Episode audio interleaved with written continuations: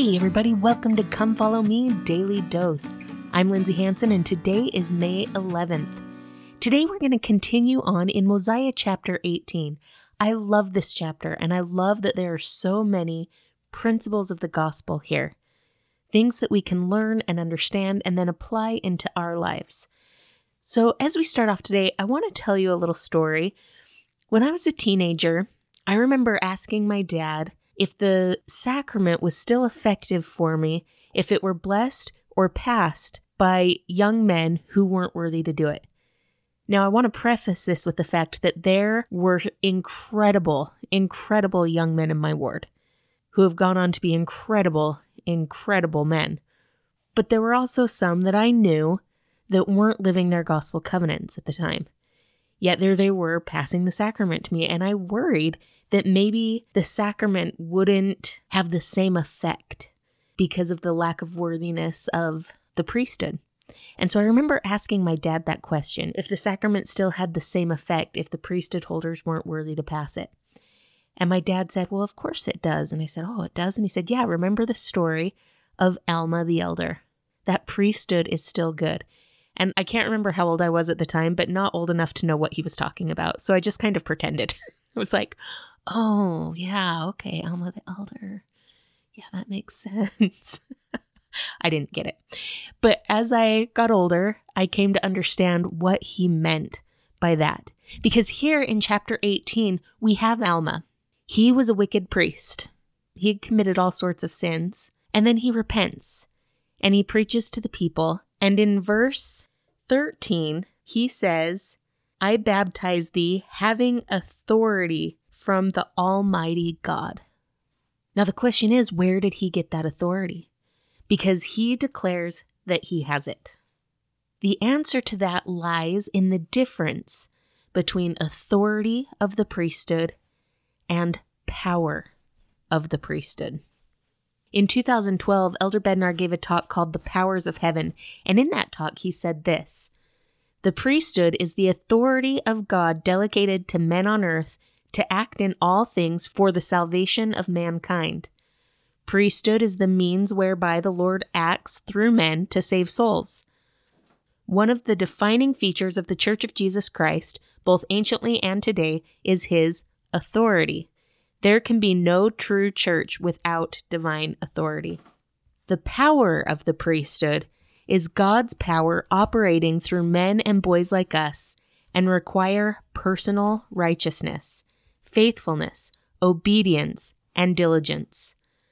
A boy or man may receive priesthood authority by the laying on of hands, but it will have no priesthood power if he is disobedient, unworthy, or unwilling to serve.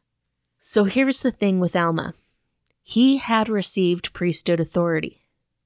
Zeniff, King Noah's father, had priesthood authority.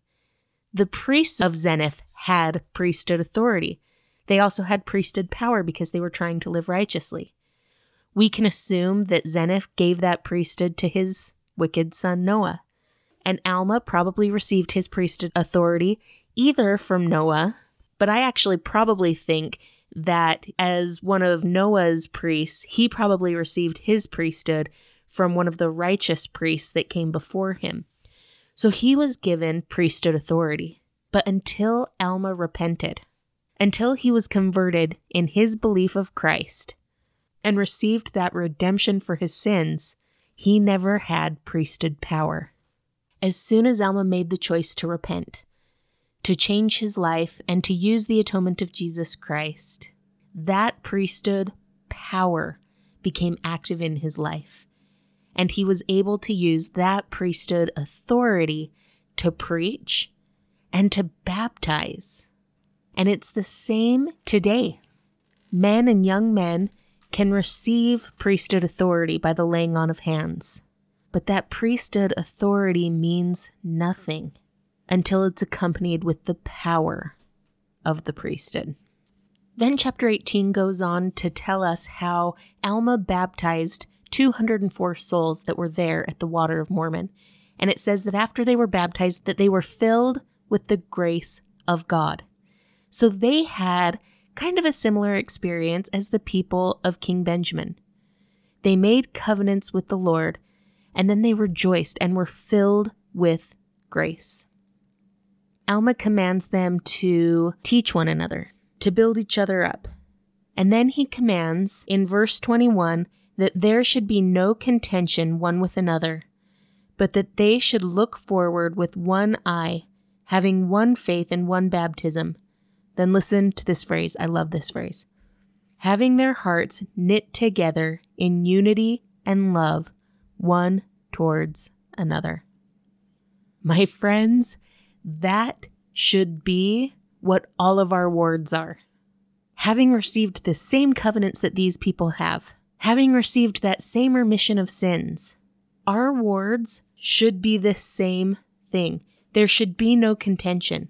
We should be one, one eye, one focus. And our hearts should be knit together in unity and love towards one another. In fact, that's the definition of a Zionistic society. That's the definition of Zion that we receive in Moses, where it says, The Lord called his people Zion because they were of one heart and one mind and dwelt in righteousness. Those are the kind of words we need to form, free of contention, having a singular focus, and hearts knit together in peace and love. In 4th Nephi, there was a people who lived in peace. They were very much a Zionistic society. And one description of them says that there were no Nephites or Lamanites or any manner of ites among them. That is what we have to accomplish in our wards and in our families. We shouldn't have the house owner ites and the apartmentites. We shouldn't have the long termites and short termites we shouldn't have the empty nesterites and the newlywedites. There should be no ites in our ward or in our families because our hearts should be knit together in unity and love. And that unity only comes as we view each other with the same love that our Father in heaven sees us. Now, we are not going to be perfect at it, but that's no reason to not try. I guarantee we're going to be a lot closer to perfect if we're striving for it than we will be if we're not. that is my profound statement for you today. Those are the wards and the stakes that our Father in heaven would have us have. Wards and stakes bound together in unity and love, with no ites among us. Alma goes on and continues to describe the kind of people that they need to be. It says that they need to labor with their own hands, for their support, that they need to assemble themselves together often, and that they need to impart of their substance to everyone, that they need to make sure that no one among them goes without. One of my favorite scriptures in this whole chapter, and it's so obscure.